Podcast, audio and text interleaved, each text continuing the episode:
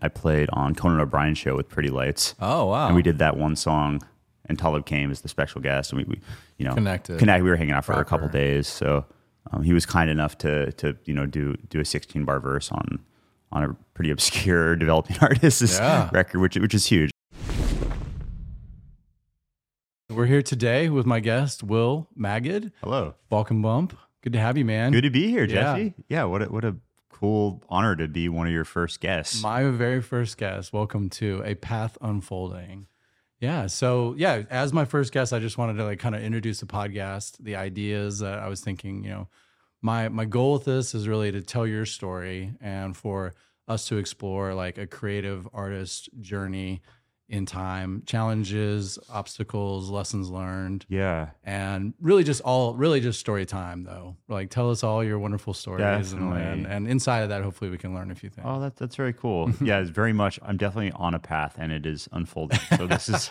we'll talk about that. In yeah i love it man this. Great. yeah so um i was in my research i found your your new song which is say it for me robot Robot. robot Yeah, yeah. yeah what does that mean It's the it's the capital of Morocco. okay Um, and um, yeah, I was just inspired by a lot of the different musical traditions, like North African music traditions and Ottoman music traditions that have kind of passed through that area.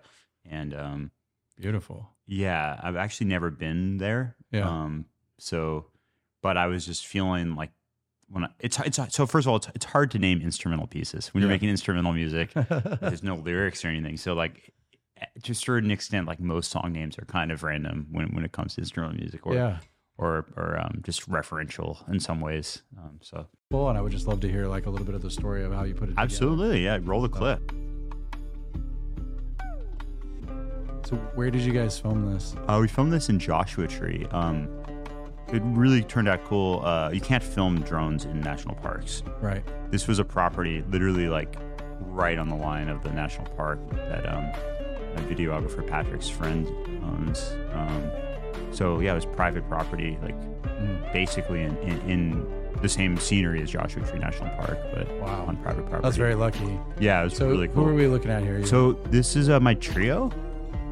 Um, uh, on the oud, um, the the lute, kind of the guitar looking thing, um, is Mazatar, um, and on clarinet is Maven. Um, these are two artists in their own right that have their own music and careers, and I'm, I'm lucky enough to to be uh, to have them on, on on on the path with me, you know. And we're, we've been doing uh, quite a lot of shows for the last two years together. yeah, I think the last time I saw you and you were in town, I got to open up for you at Empire, Right. and they played with you. And now that I'm watching this video, I feel like you guys really congealed as a band during that time, Mm-hmm. and I feel like also like that you're just kind of hitting some new levels or some new places in your music. Mm-hmm. Um, that's just me. As a trio. yeah, Yeah. and that maybe that they're contributing more, at least on this song. Is that true? Yeah. I, I mean, I, I definitely, during the pandemic, like, got pretty lonely um, on a collaborative um, sort of sense because, like, while I did do some collaborations, you know, over the internet, um, um, I grew up always playing live music with people, being Yeah. in bands and like seeing friends play music, and and there's a there's a um, a beautiful thing that happens when you're on the bandstand with with peers. Um, you inspire each other, but you also like um, there's like a, always like a I think most musicians experience this, whether or not they, they they describe it as a different story, but there's like a little dose of like um competitiveness too. That's healthy Yeah. when you have other great musicians on stage with you, you see them and like they take a great solo, and you're like, okay, I got to step it up when I take a solo. you Yeah. know? So it's impossible to get complacent Nice. when you have a good band. yeah. Um, when you have people that that are are are, are, are like constantly advancing their own musical abilities, it kind of forces you to do the same. Um, and like, what's really cool about three musicians, I really think three is a really magical number. Um, there's so many different combinations, right? There's like, I play trumpet, Maven plays clarinet, and Moz plays like oud and sitar and flutes and all these things. So it's like there's so many combination of textures trumpet by itself, clarinet by itself, clarinet and trumpet, oud with the clarinet, oud with the trumpet, oud by itself, all three of us together. And then that's only the instruments. And you talk about different like ranges on their instruments and different ways that um, the instruments can sing in different registers and different volumes. Uh, eh, there's just so many colors to play with as Yeah. a as a orchestrator and also just as an improvisatory musician. Wow. There's Yeah. a lot there's a lot there. So just the, the the fun that you can have with the Yeah. And the way that the, t- the instruments play off of each other is like almost sounds almost unlimited. Yes, yeah, Yeah. exactly. And like, I mean, I, I've been doing this tour recently. Um, you're catching me right at the tail end of it Yeah. with Moon Hooch, which Yeah. um, they're an incredible trio. Uh, I mean, Jesse, you came to the show last night, so you Yeah. got to see them. um, and the irony of it is, I've been doing this tour with this amazing trio uh, as a solo act. Um, I wasn't able to bring my trio on this run. Um, and that's been uniquely challenging too, because I'm like, okay, I've, I've felt like I've had to step it up as a solo performer to try to like give as good of a show by myself. Right. So I'm really excited to see what happens next week when I when the trio's coming back. Yeah. I'm gonna be with them again. I have this whole like new energy and intensity to my my own solo performance, adding them to the mix. I mean, what I think I'm gonna have to do is like back off a little bit of my own performance, like open up space for for these two really talented people. Wow. Yeah. But still, you know, give people um the, the the most epic performance I can do. So it's a balancing act. When I saw you last at Empire versus this time, Mhm. I mean, obviously, like you said, you were with your band last time. This time you're solo, but like you, know, you played some of the same songs. Yeah. But your your versions of that, you it seemed like you were reworking songs Mhm. for just for to play by yourself. And then how do you how do you approach that from like um, you know when you're trying to open for someone versus or even like what you're saying now you're going to go back on like you've you're going to go back into rehearsals Totally. and redo the show just yeah, for yeah, that. yeah. Yeah, I mean, it, it's um, I guess I'm I, I grew up playing jazz, so like for me, for me, music is like essentially organized chaos. Yeah. I mean, it's embracing. My favorite music, I think, is like embracing the moment and being able to be present in the moment, and and make um make the most like connection possible to that moment with whoever's in the room Yeah. um, and and um, I think I think having different um, ensembles and different formats where it's like headlining with a trio, or doing like a solo show by myself, or like playing a huge stage at a small festival versus like a tiny stage at a huge festival. I mean these these are all radically different Mm. environments.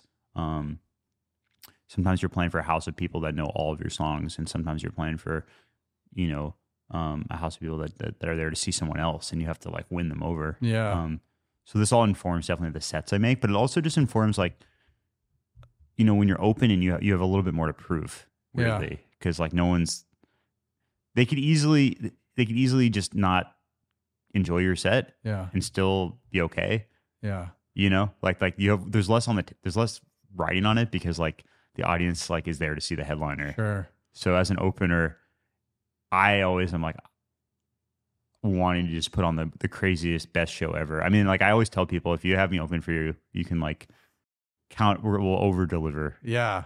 I mean, you had them in your, you had them in the palm of your hand Last night. It was so fun. The, And the it's so fun. was great. Yeah Um, and I think you talked a little bit as as we've been hanging out today, like uh, playing more electronic fo- Mhm. focus shows versus now, like for people that don't know Moon Hooch, it's a trio, two saxophones. One's a bass sax and one's just a regular sax. yeah so the two sax players play a, a variety of different saxes Right. both of them play very low instruments as well as higher instruments. But yeah, one guy plays bass sax and tenor, and the other guy plays tenor, barry, and contrabass clarinet, Oh wow, I've never heard which is a very uncommon instrument. yeah. um, And then the drummer, Oh, yeah, is a machine. he's insane. like locked in. That was that was maybe that he was so He's so good. On. He's so locked in. It- you know, it's crazy. I, I, we were just talking about the other day. He he told me that that like, and I believe this. He watches videos of himself and like can't believe that that's him.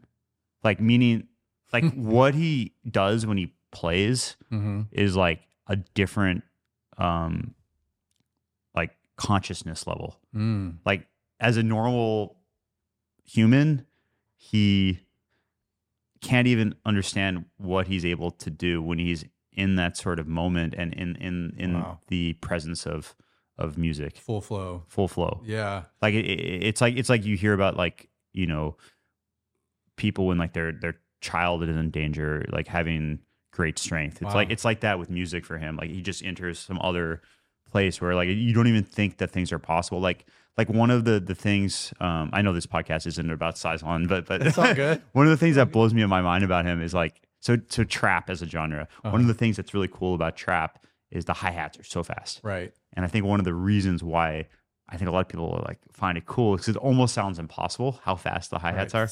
It's so fast that Yeah. like if you grew up playing music, it's like wow, this is crazy. Yeah.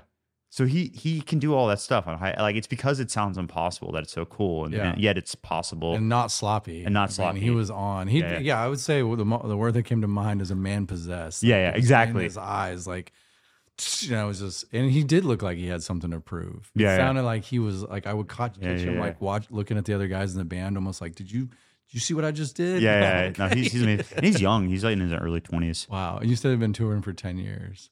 They have. He's Yeah. been with them for for for just a few years now. Okay. But um, but yeah, they've been they've been touring like I think about 200 shows a year um for the last decade. Uh, you know, with the exception of, of the pandemic, they Wow. slowed down for a second. So after this, you go back out on tour. Yeah, with the trio. band, with the trio. Yeah. and then you've got Gem and Jam coming up. Gem and Jam, and then a bunch of headline shows um around the US. Lightning in a Bottle. Lighting in a I'll bottle. see you there. It's gonna be so fun. I'm so excited for that. Yeah. Um, for anybody that doesn't know, I I help run or I, I stage manage the Thunder Stage at Light in a Bottle, which is like one of my greatest honors. Such a sweet stage. Every year, it just proves to be one of the best festivals in the United States. And yeah. yeah, Yeah, I was stoked I got booked in the Thunder stage. yeah, man. that's really That's cool. awesome. It was my first like first kind of like, you know, time playing Lightning in a Bottle on one of their main stages. So Well done. Well, we'll see you there. So yeah, one of the ways that you and I know each other is through CloZee, where Mm-hmm. we were lucky enough to have you come out during Coachella, which you know for us was a huge moment for her and her career. yeah. And like as we were preparing for that, we were thinking like we need to have more moments on stage. This is something I think again, like when I watch your sets, you have these high highs and low lows. Like same with Beats Antique, like like it's more of a show than a set. And uh, I really wanted to have, you know, she did too as well. Like have moments where this, all of something new was introduced to the stage, and so like you guys collaborated on this track, and then you were able to come out and play. Like, how was that? For Yeah, you? that was a that was a pretty pretty much a dream call. I mean, I I looked up to CloZee for a long time before working on that track with her, um, and then we had released it. Um,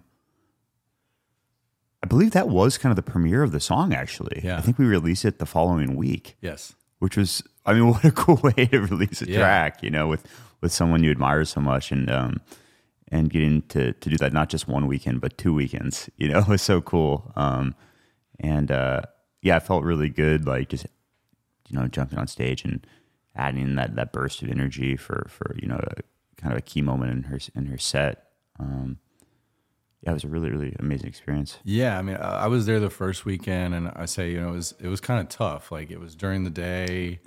It Yeah. wasn't like you know everyone there was not a CloZee fan. Some people were hearing her for the first time. It's a really big stage. I think like Wiz Khalifa played that stage later and like brought out like multiple cars and vans onto the stage. So it Right. was like super big, wide stage. And so when we were like looking at this, we're like, we've got to try to fill this thing up. So Totally. for me, when you came out on stage, I could see like people really like tune back in and it really Totally. caught their attention, which was which was awesome. Yeah, I mean, it's definitely definitely a challenge. Like like um, Coachella is you know such a flagship festival, um, but it's also not like an underground festival. It, it attracts people from from all walks of life who you know are coming from from very different musical places. So like, um, you know, when you're doing music that's coming from more underground culture, like like CloZee's is, and my my own music as well, and then presenting it on a mainstream festival. Wow. Take three. At least that happened now. It was, it was like three minutes in. It was great. Oh, we have a very smart dumb house. Right, right, right. I mean, let's just keep going. So, so Okay. you you were saying like Coachella is kind of like a, a broad, like there's a lot of people that come to Coachella. Absolutely, and you know, you know and, and to be to- totally frank, not a lot of people there aren't even there for the music. You know, they're Yeah. for the fashion and the the merry-go-round and the photos and the, be there with friends and just to be there with party. friends, just to like, Yeah. well, I guess I'll go to Coachella. Why not? Yeah. Um, so it, it's a very different audience in like these like you know transformational festivals like like um that CloZee you know um would headline it now Yeah. you know like Lightning in a Bottle, uh, Env- Envision, Electric Forest. Um, these these are the type of places where like I think I think this more like instrumental um, music um, is, is is is more embraced. You know, so Mm-hmm. it, it was definitely a challenge. Like playing, right. uh, I, I know I know Chloe um, was challenged by that as well. Like trying to be true to herself, but also put on a performance that like yeah. would make sense in that context. And you played the Do Lab stage recently. Yeah, yeah. I also got yeah, I got down there with my own project with Balkan Bump to do uh, a set at, at the Do Lab stage at Coachella this last year. It's also like, you know, it was so funny. It was like the set of the year in so many ways that I was like, that all my friends are asking me about, and like people, you know, it, all my my family and friends were like, you know, I mean, to be honest, we're like bragging about about, about oh, my son's playing Coachella. You know, it's like whatever, and and and um, but it turns out it was like probably our worst set of the year. Like Yeah. I'm not just allowed to say it. Like I mean, we we had a we had a decent crowd. People showed up for us, but it was during the day, mm-hmm. peak peak heat. You know, like one like right after the doors open, and the Do Lab stage is like the opposite side of the the the fairgrounds from the doors. So like like literally like it it it's a remarkable anyone was was there at all if you just think about it from like Yeah, just a logistics, logistics. perspective. Like getting up, getting ready. Getting Yeah, to it's the so hot. Yeah, like, yeah, you're gonna bake in the sun. totally like half all my friends in the industry were like, dude, I, I can't make it to your set, you know, like Yeah, so so it was um it was amazing. I mean, I'm, I'm stoked that Do Lab invited me to play, and um, we we had we had a really good time, and, and people did show up, and, and it was it was a party for sure. Um, but uh, also radically different playing in like like the middle of the day in peak sun, you know, and it was super funny because they have these um part part of the Do Lab's thing is it's so hot. They have these like water guns and they like shoot people with water, and it's, it's super fun. And I Yeah. think that's part of the attraction to come there is like you get to cool off in this beautiful shade structure they built. But because we have all these like sensitive musical instruments, like I didn't really want like the water stuff happening. Yeah. Because like the clarinet, as an example, it's a very delicate wooden instrument with all these keys and pads. Like if, if one of those pads get wet, hmm. it, it could like destroy the instrument. Oh, I didn't know that. So we like we like unfortunately had to tell like the water people to like not squirt water everywhere. oh, kibosh on the Yeah, yeah. water. and like so many people were like like in the front row like like kind of confused why they weren't getting sprayed with with this water. It was so funny. Tell me, tell me how that collab came together. Oh, with CloZee? Yeah. You're partially responsible for it, I Yeah. think. um, if I remember correctly, if I remember correctly, um, Chloe started working on a track with the intention of it being a Beats Antique co- collaboration. Mm. And then for whatever reason, Beats had their own release cycle. It wasn't, it, it never came to fruition. So she was just kind of sitting on the session. And then um, I had seen her play um, in San Francisco at 1015 Folsom, just like on a whim. I had a gig around the corner. I was like, oh, CloZee's playing. So I like dipped out of my gig for a half an hour and watched her set. I was blown away. Um, so she was definitely someone that I wanted to work with. And um, yeah, I think, think I had met you um, at the Gramatik show. You came out when I was touring with Gramatik. I believe either like I reached out to you or my manager reached out to you about something, and then it just came up and yeah, she sent me the stems and I started working on it before we even met. Yeah. You oh, really? You'd never yeah, the song listened- we met at Oh, that Beats epic. Antique show when she was opening up. It was it was so it was Red Rocks. Yeah.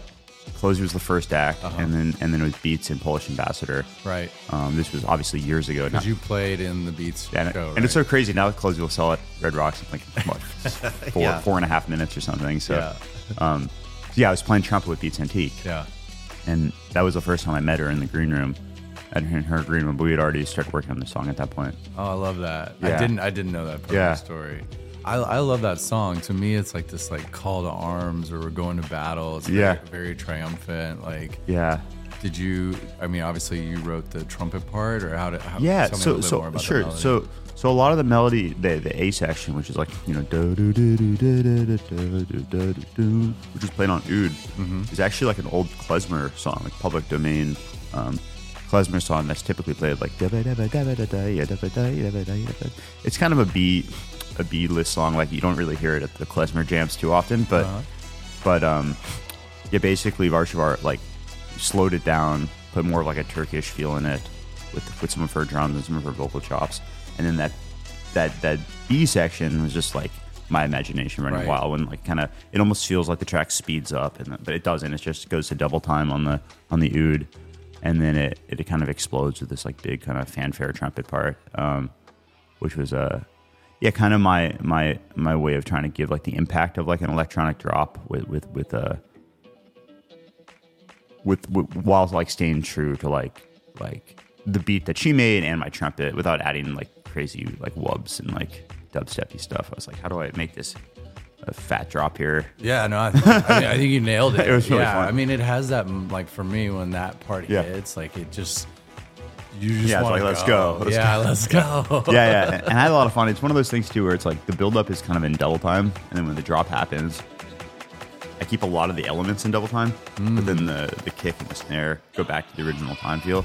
So it kind of keeps pushing, even though it like lands. It's like a really kind of a fun, fun like Love musical that. device I, I, was love, playing with. I love that type of like arrangement. Yeah. you know, how, how you can put things into the songs and kind of put that feeling or pulling back or tension building with Yeah, yeah. like that. That's awesome. That actually, I wanted to ask you another question. Like, do you do you write songs for the stage or with playing them on stage in mind now? Yeah. ha- have you been on?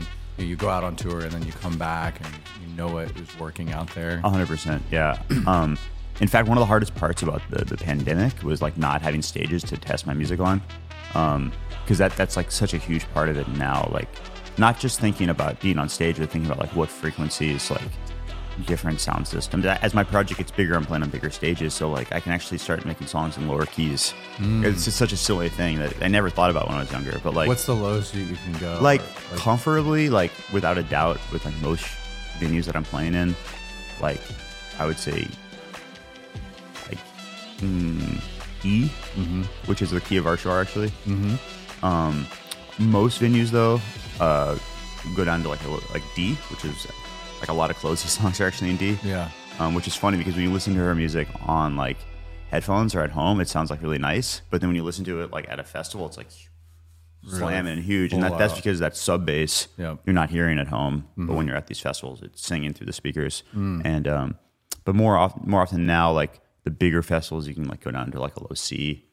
But like I, I wouldn't dare do that yet. I mean, if Wow. CloZee could probably do that now because she's like headlining the main big stages. You but, just know that's going to be like one of your big impacts. yeah, you can hit. but like but like most sound systems will sound weird if you if you make songs in that key. So because they don't have they don't have the power and they Yeah. don't have a big enough driver. they don't have enough yeah the big enough subwoofers basically. you just need like yeah like with subs they just need to be like huge. That's produce so these funny. My my mom came to that Red Rock show that you're talking about, Oh and she got to like experience Red Rocks and and see a show for like the first time. And after the CloZee set, I went up and like said said you know was hanging out with her, and she was like, "I get it now."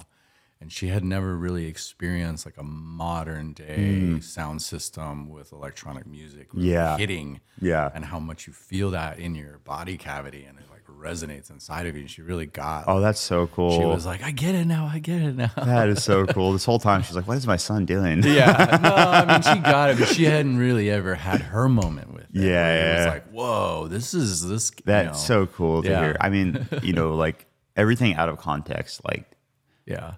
sometimes doesn't make full sense. Yeah. Like, and also on the flip side of, of bass, like um, when you have a large venue full of people, Yeah. Mm. they absorb the high frequencies.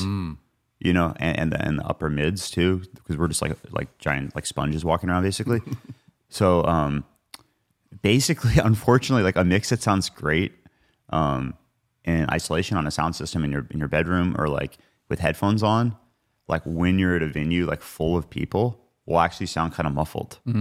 So you actually have to when you're playing. And I learned this from Gramatik. I was like listening to his mix, and like in sound check, I'm like, this is really harsh. Right. Like kind of doesn't sound great, like to a certain degree. And then when it's packed with people, the snares are just hitting. Everything's like the hi hats are sizzling. Everything's like going just right Wow. you know when you when you have 2000 bodies absorbing a uh, the sound so like that really struck me too like oh wow like I, it's weird to think about that but when you're mixing music for the live environment with that with that intention you do have to make adjustments to like yeah what environment you're playing you know Absolutely. Um, yeah, Yeah, speaking of Gramatik, like Yeah. I wanted to go back and talk about how you guys met and that whole journey with him because obviously he was kind of a pivotal Yeah. person in your life. Yeah, he basically helped help launch the Balkan Bump project, um, which was wild. I mean, I, I'd been a Gramatik fan since like the, he, you know, the Street Banger records. I think the first track I heard of him was uh, "Hit That Jive Jack," you know, which was just like a swing in,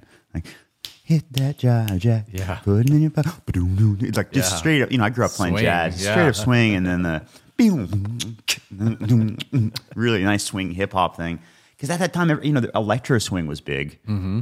but but very people. I didn't even know what to call it. It was like swing hop, like you know, I it was like this like jazzy hip hop thing that was like had as much roots in like you know, um, like underground hip hop uh, as it did, kind of like.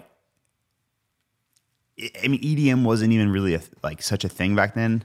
I mean, like house music was, but Right. like Yeah. this like bass music, Not at all. you know? Yeah. Like, this is like, I don't even know what, what year I'm talking about here, 2007 or something like that. Yeah, 2000, Six. like early two, like mid 2000s. Five, I don't yeah, even- six, seven, eight. Somewhere I, mean, I know. I used to play a lot of his music in my sets, and I always felt like they would bridge that gap that you're talking about. You could go from electronic to hip hop. Yeah. where there's perfect. Like, I mean, to me, it was almost like trip hop. Yeah, trip hop. Trip hop is kind of tempo. would be like the contemporary Yeah. thing at that point, I suppose. But he was doing great with yeah. like like referencing you know music from all around the world. And Totally. and yeah, yeah, and he had, he had he had he had a song called like the Balkan Express, and Yeah. another song called "The Drink" is called uh, Rakia. So he he he, he yeah, and, and reference he had like sitar in one piece. Mm-hmm. Sitar Shop was the name of that tune.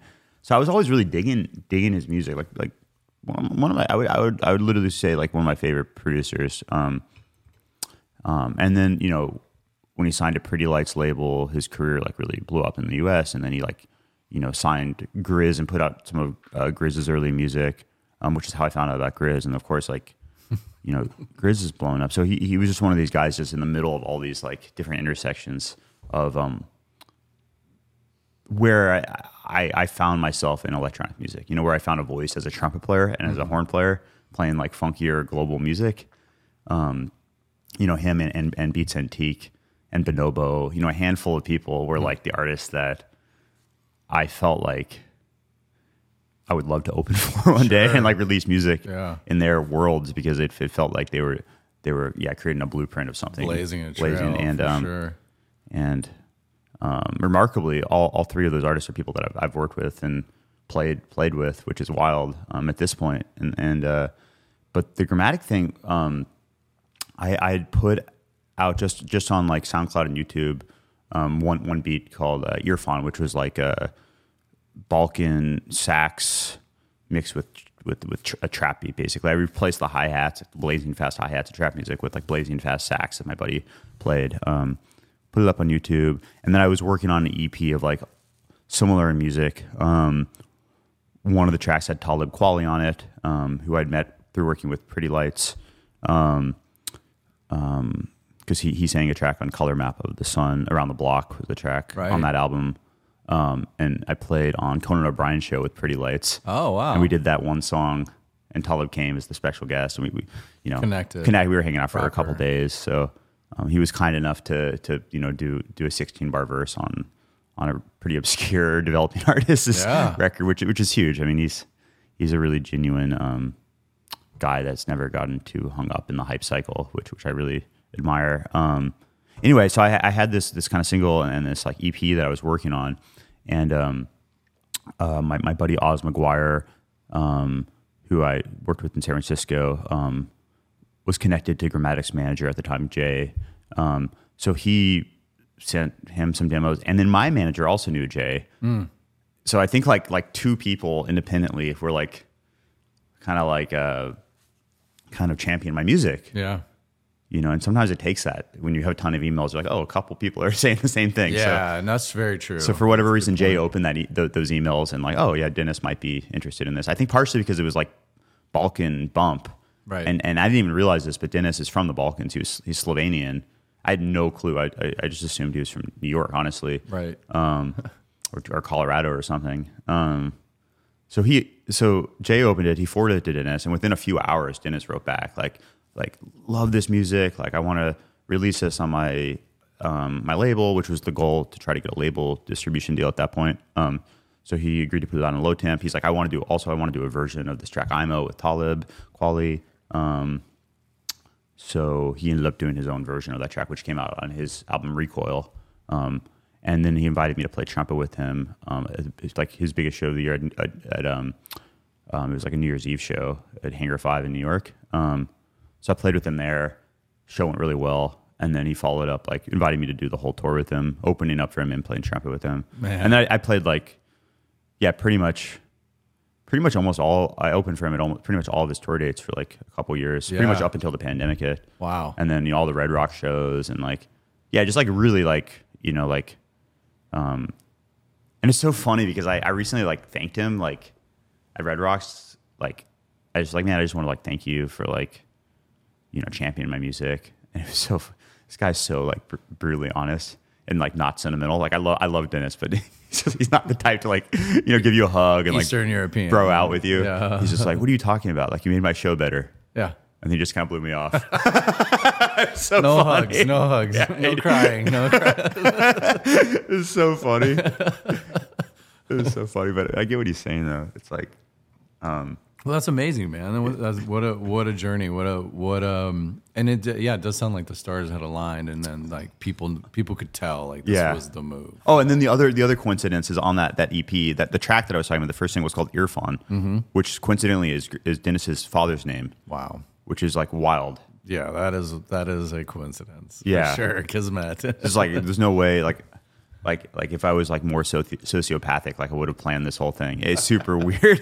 Yeah, so I think the tip is right. Name your music after people. If you're trying to get signed to a demo or a label, send name your demos after Yeah, something really personal, Yeah. or like figure out like like where they went to high school, or like who their childhood crush was. cat name. Cat Yeah. name. Name the track after that. At least they'll like, huh? At least they'll look at it. good association. Yeah. well, that's amazing. I, and I, I mean, I, we, I got to see you play for Moon Hooch. You're That's just- right. Yeah, Yeah, and just- like just the other night. you were such a. I mean, they're so lucky to have you as an Aw. opener. Like you crushed it. You had them in the palm of your hands, and um, I think that you know I've seen you like I've seen you play for Gramatik. I've seen you with CloZee. I've seen you on your own solo show. Mm-hmm. Now I've seen you with Moon Hooch, and um, I mean, I I think I liked I liked that arrangement of you playing with with them and how you were complimenting that. Like, what a what a great opening act for, Aw. for them. So Thanks, man. Yeah, Yeah. it's it's it's super fun to um get to play in front of of uh, different different um, audiences that artists have built over time. You know, it takes a long time to build like your fan base. Uh, Moon Hooch has been doing it for about a decade. Gramatik, a similar timeline. Um, Beats Antique, similar timeline, maybe Yeah. longer. Been longer, almost fifteen. I think you know Yeah. so when you're when you're opening for someone um, you're you're you're, you're kind of entering a whole community of like all these references and values and Yeah. like and um and so I, I think about that a lot you know like I, I i try to like watch youtube if i haven't actually seen their music which which in the case of actually all these artists i've been to a bunch of their shows so that makes it easier like I actually am a fan of all these artists um and uh it's actually like something that like I I try to only open for artists that I'm like genuinely a fan of. Like that I genuinely like want to be like I would want to be at the show anyway. Yeah, And then it's just like a, a huge perk. It's like I get paid to be there and, and share my music for the community. yeah, Um uh yeah, I try I try to do that um in general. Um and yeah, opening super super fun because uh like if a if you like totally suck like like no one can ask for refunds because they like the, it's not your name on the poster right so like you can you kind of get permission to like just try stuff a Yeah. little bit more right like if, it, if it's your own headline show um, everyone's paying money to be there for you and it doesn't sound great. There's just a little more pressure there right? So because of that like when you're opening I, I when i'm opening i find i get to just like yeah, I get to try. I, I, I generally try to experiment a little bit more as an opener, um, um, and um, also people are a little bit more sober because you're like earlier in the night, so it's like easier to like have conversations with the audience and like interact with the audience and like a, a more just like basic basic level, which is fun. Like later in the night, you can't really you can't really like stop the show and talk to people in the same. Way. It's harder to do that, you know. And I love doing stuff like that, like telling jokes and just Yeah, getting silly. yeah. You have good stage. you have great stage Yeah. banter. But I, I will say, yeah, it's way easier to do that earlier in the night. is it? Okay. Yeah, yeah. People get sloppy by like by like midnight. Yeah. Ah. It's like more an animalistic experience at that point, which is also super fun. You know, but Well, I, I, I, I wanted to go back. Um, the track Aymo. yeah, Uh, I think I think it got licensed for a Super Bowl commercial. Yes, yeah. I wanted to ask you about that. Absolutely. That's, that's massive. Yeah, it's how'd- wild. how'd that come about? Tell me wild. story. Yeah, so Aymo was licensed by Porsche um, for their uh, 2020 Super Bowl out of their their electric car, um, and it, it's one of those things that like apparently because I asked them, I like set up a call after it all happens, like how did you guys find this track? Like how did that happen? Because it it was like very random. It seemed, Yeah. and it turned out like the the the the, the music supervisor of the ad, um, like just as a digger, you know, just listens to. I mean, it, it's no surprise it's the person's job, Yeah. to listen to music, but they just Good. listen to music all the time and just like, I think heard the song and like it just inspired them on like it inspired them on the storyboard level, you know. So they um they they went with it on like some sketches and like everyone on the team was like, yeah, this works great and like the I think one of the main kickers of why they chose that song was like right before the drop. It's like let's go and then like it's a car ad so like they rev their engines and the, the cars fly off. I mean it's like a perfect little little moment. I think a lot of um like the word sync is interesting because it, it implies that there's a visual and an audio sync like something Synchronized. something has to be synchronized there has to be some moment that like links up in the music and the thing beyond just the mood i think Mm-hmm. um, for you know the edit for the edit to just really feel great Right. um, so i think that was one of the things Yeah, as it's like a call to action. It's like, Yeah. let's go. yeah, exactly, yeah. exactly. But it's funny. Um, like the world is so so so strange because like I, I've pitched my music for so many things, Right. And like most of them, I mean, and this is just true in the sync industry in in general. You know, you pitch you you pitch a thousand things and like two things land. Yeah. But like, um, yeah, like this wasn't something I could have pitched or any of my team could have pitched. Yeah, that world's crazy. that world's crazy, right? And it's Yeah. very, it's a lot of gatekeepers, and you can't just like you know just send your music uh, half-ass. Like you have to have all your homework done. Everything's, Yeah, You know, in the sync world, they ask for like one stop. Is everything ready to go and be licensed? Is everybody registered? Oh yeah. Yeah. I mean, I mean, gosh, if there was any samples in that, right. Like it would have been done. Like even just a little snare hit or anything. Yep. You know. Yep. Um. Wow. So that that's something to think about too. You Yeah. know, for, for for any musicians or producers out in the audience, like yeah. if if you do use samples, it's worth having a version without samples at least. Yep. In case that ever happens, you can send them the new audio file, Yep. and maybe they'll still want to use it. Yep. Yeah. and keep your stems. And Yeah, do, yeah, and keep your do stems. instrumentals. I like that. Exactly. Yeah, all of that. That's super cool. and also have your contracts straight. Like like I had really good contracts with um with Gramatik, with Talib Kweli, with Gra- Gramatik's label who put out Mm-hmm. the track.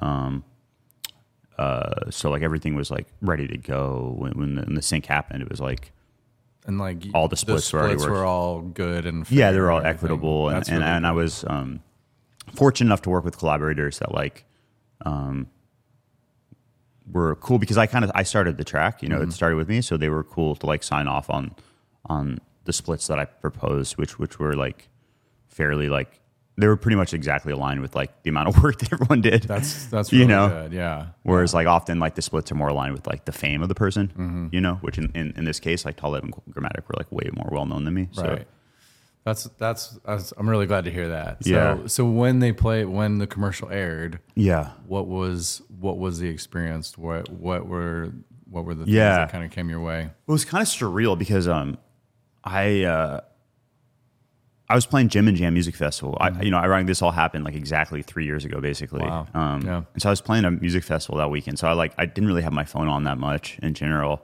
Um, but like as soon as I turned my phone back on, you know, it was like tons of family. It was cool. It was like it was like friends and family mm-hmm. that were reaching out. Mm-hmm. People that like you know I've known for my entire life who are mm-hmm. like live all over the country. all- You know, were like text me, "Hey, is this your song?" Or like, "Oh, I heard your song in the the commercial." today." Because like for so many of these people, like they're not going.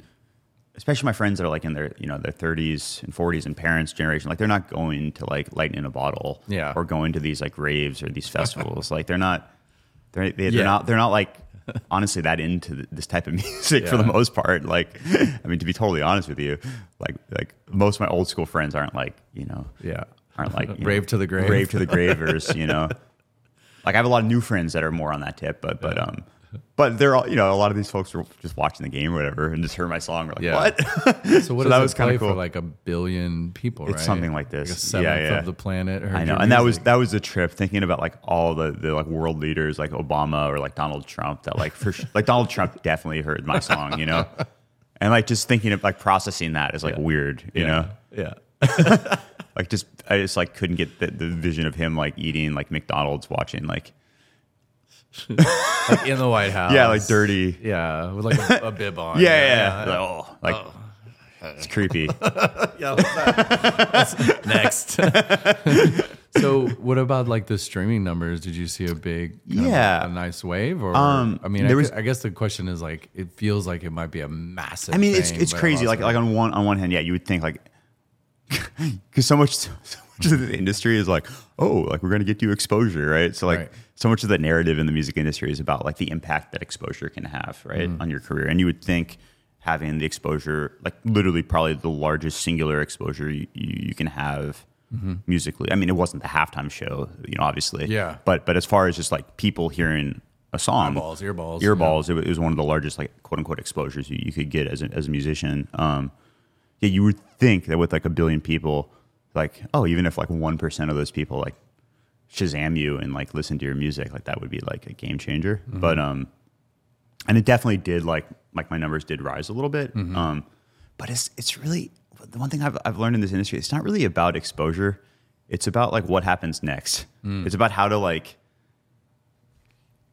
convert exposure to action to people like you know following you on Instagram or like Right. joining your fan club or showing up to your shows.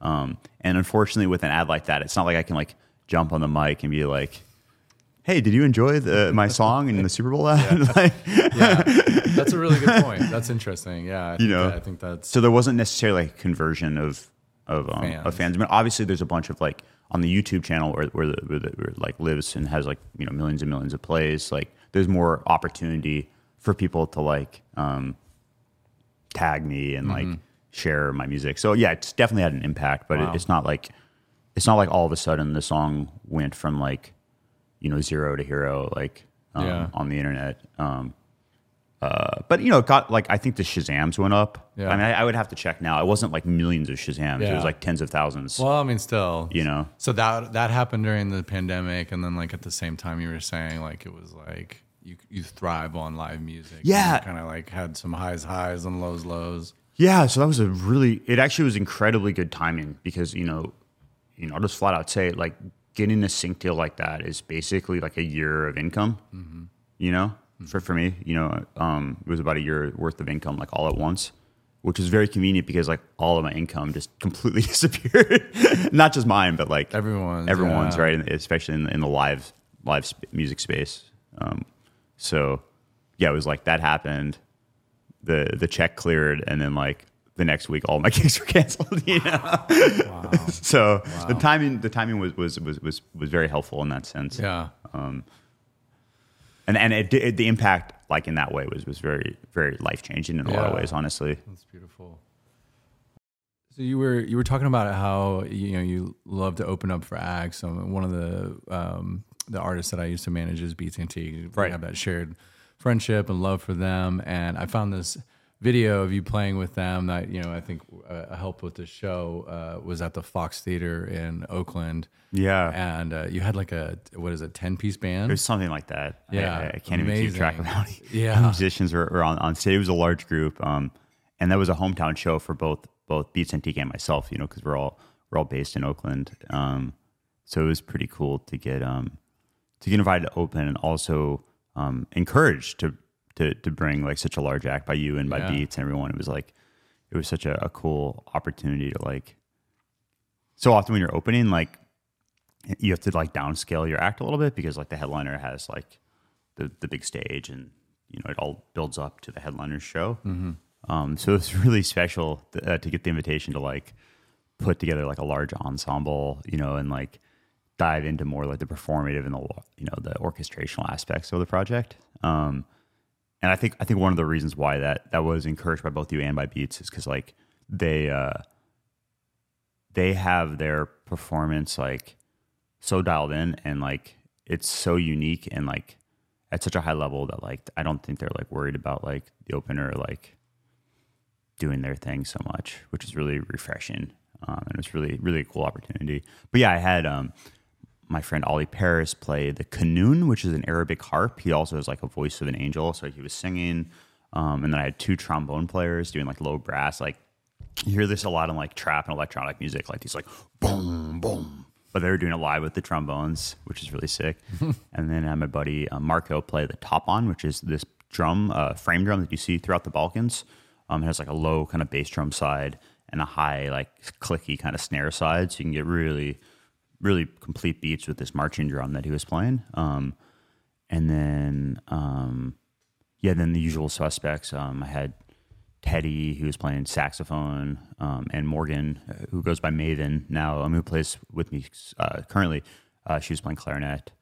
So Wow. yeah, it was a pretty full house. That's epic. And yeah, I love how you say like their their beats is not threatened, and they they really want the crowd to have the best night ever. Yeah. and they like leave it all out on the floor. So and I think that they obviously respect you, and uh, you guys have collaborated, Yeah. tracks together, and Yeah, it's pretty pretty cool. Like they were definitely on like I mentioned it earlier, but they were like on a short list of groups that like I really you know like I said like kind of set up, set up blueprint and like really um, opened a lot of doors for like Yeah. this kind of like live electronic global um, music scene.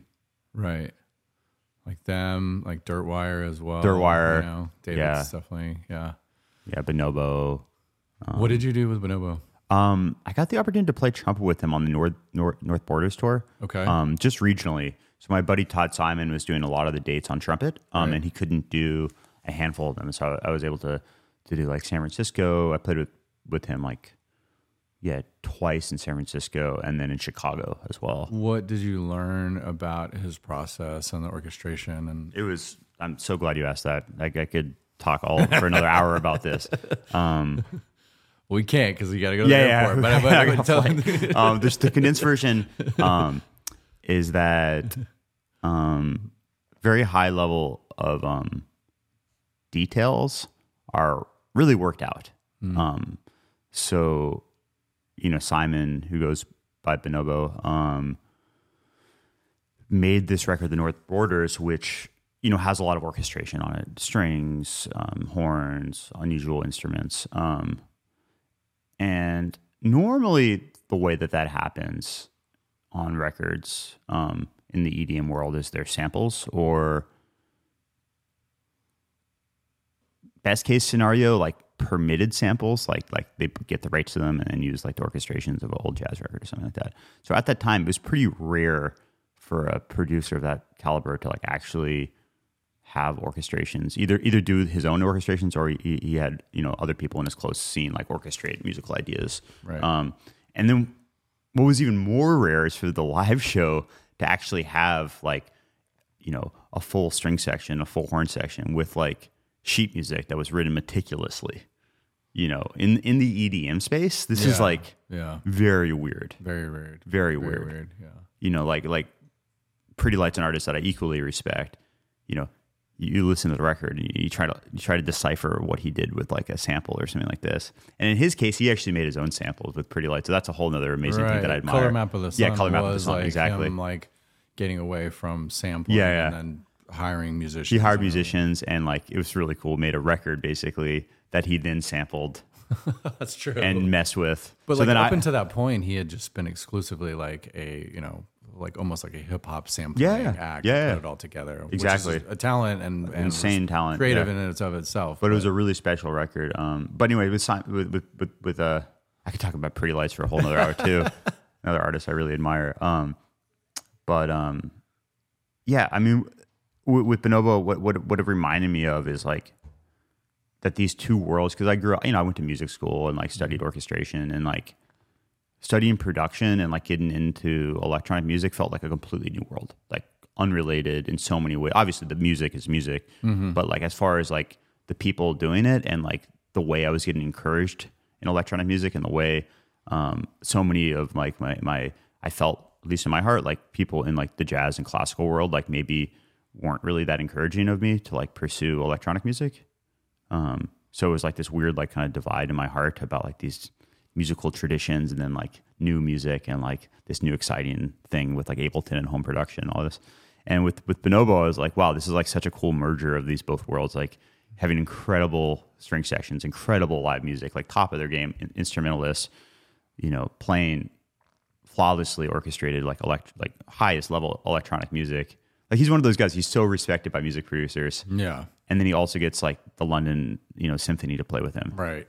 Like how many how many people in the world can say that? Yes, absolutely. And so getting an honor to be in that circle for just a few moments was like like it just it just raised it not only raised like the bar for me, but it, it created new ideas, yeah. new like things I didn't even realize like was okay. I didn't realize that that was like even possible to do that. Yeah. to be honest. I mean, I love what you're saying about like that dichotomy between the, you know, the theoretical, the educated, the music theory, jazz, you know, institution. Which, by the way, a lot of that is like very like Eurocentric and problematic for a lot of reasons. Yeah. and then there's like the uh, electronic music, almost like born out of hip hop, like some people don't even have any music theory at all. They don't even know what song Totally. and keys in. They're just like figuring, you know, Totally. So the breaking best- all the rules, which is dope. yeah. But then for those two things that come together, Yeah, in a like a lot really like not forced way either, Yeah. Mm. you know, which is yeah, a lot of magic there. Um, highly inspiring. He, that he basically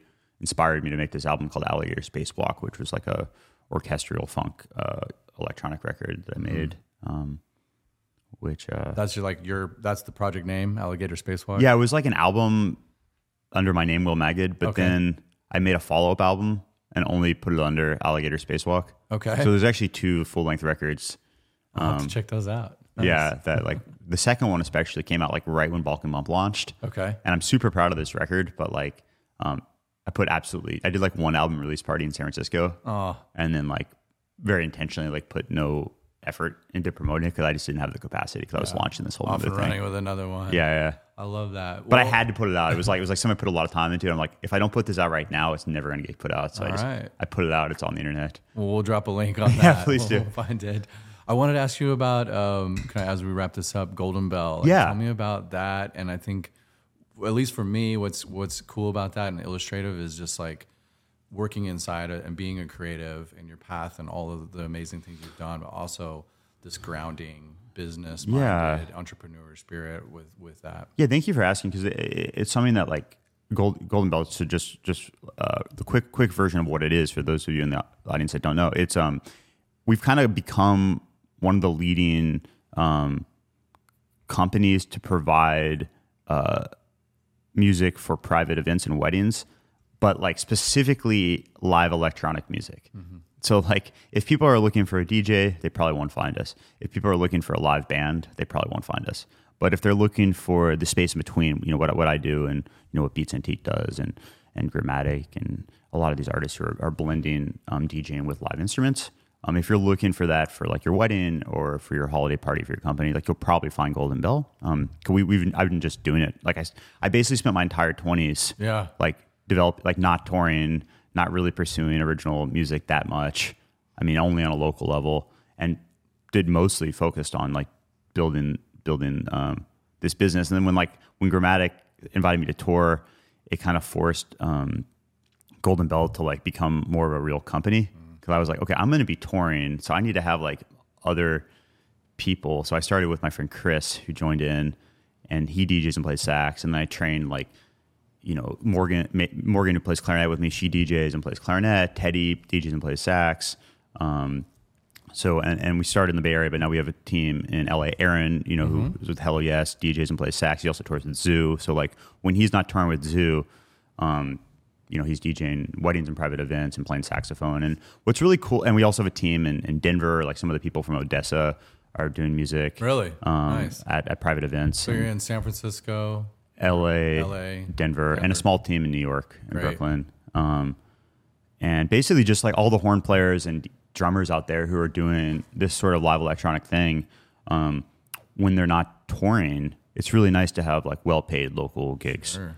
You know, so that's kind of like we have this collective of, of like a lot of musicians and DJs that are doing this sort of work when they're when they're not touring, and it's also really it's it's honestly a lot more sustainable than touring. Like being able to make a living locally as a musician and work on your records.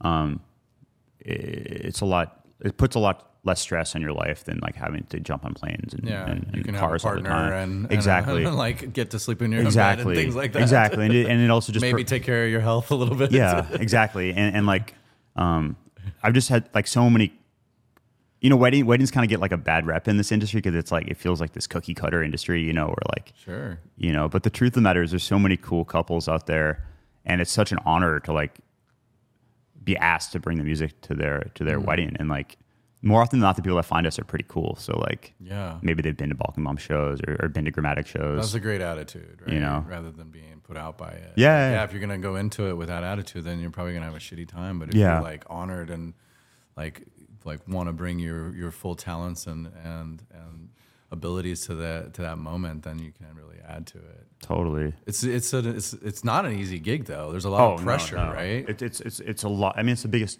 I mean, it's cheesy to sound like the biggest day in a lot of people's lives, and like, you know, when someone's spending like a very significant part of their their savings on one day, Mm-hmm. um, there's a lot of pressure to get things right, and, and it's not always the music things. It's like arriving early and setting up sound checks. It's like pr- pronouncing, you know, the father of the bride's like weird last name correctly when you announce him for his speech. That's like that's learn. really important. You know, if you miss that up, you're gonna get all these weird looks.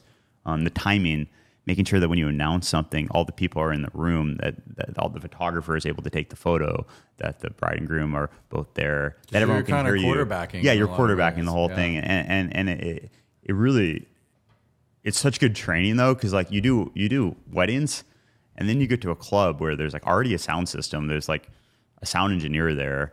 You only have to do one set. It's like yeah.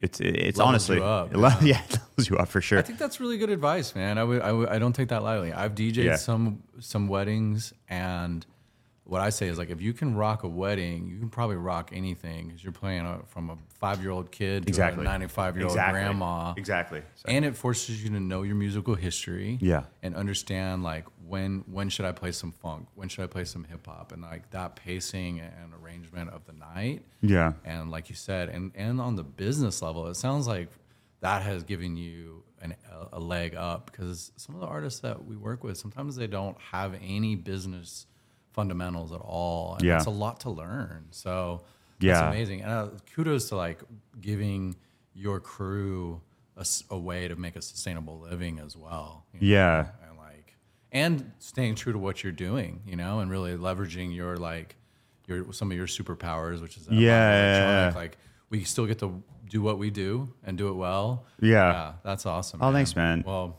well, well done. Thanks. man. Yeah, it's it's been it's been cool, and it, it it definitely supports like the Balkan Bump thing. Like I'm able to like pursue Balkan Bump with like a little more like level headedness economically. Right. I don't have Can- to. You I, can be more focused. on- yeah, like theoretically, I can put out like a weird album that like doesn't do well, but like for myself and not Mm-hmm. Yeah. not like and still pay rent, you know, which is important. I love that, man. Wow. Well, what a beautiful story, man. I want to. I know. I know we got to get to the airport. Oh yeah, that's right, I know. Um, thank you for sitting down with Thank me. you, Jesse. Thank you for being my first guest. Aw, you, brother. what a treat. Um, anything else coming up? You got. You got.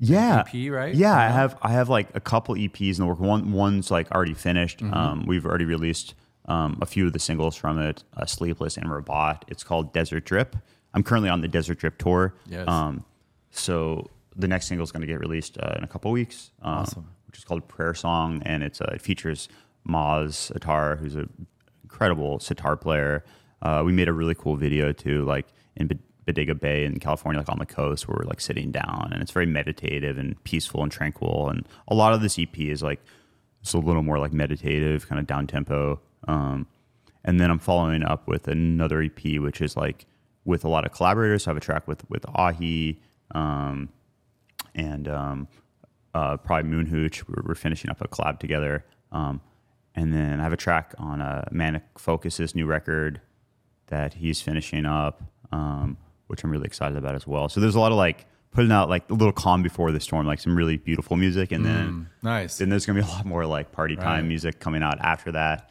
And then I want to make another full length record. I, I I haven't totally conceptualized it yet, but busy man. Yeah. love it. I love full length records. They're, Love they're it. fun. So Yeah, I, I do too, and I feel like it's it's people are losing that, or you know, it's like less and less encouraged to do that. Yeah. but I'm I go for it, man. Yeah, I think yeah. it's so important to to like if people stop making albums, then the album concept will go away, and then like I think th- these new upcoming generations won't really have that beautiful Wow. moment of like sitting down and listening to a record from start to finish. wow, I never thought about that. Which we, it's like, yeah, I mean, it- You're right though. Yeah, you know. You're absolutely right. Like I remember like listening to Kind of Blue, the Miles Davis album, like over and front over to again, back, front, to back, and over and, it over again. like a like an hour long meditation. Yeah. you really can't sit and focus and dive in deep, and you, all these thoughts come up, and it's really it's really important. You Yeah. know, these playlists and Spotify, like they they're beautiful for their time and place, and like you want to throw on a cooking playlist or whatever, that's great. But like, don't let's not forget the the intentionality behind an album. You know, that Bonobo's albums like just carry you through. They're a so good. You know?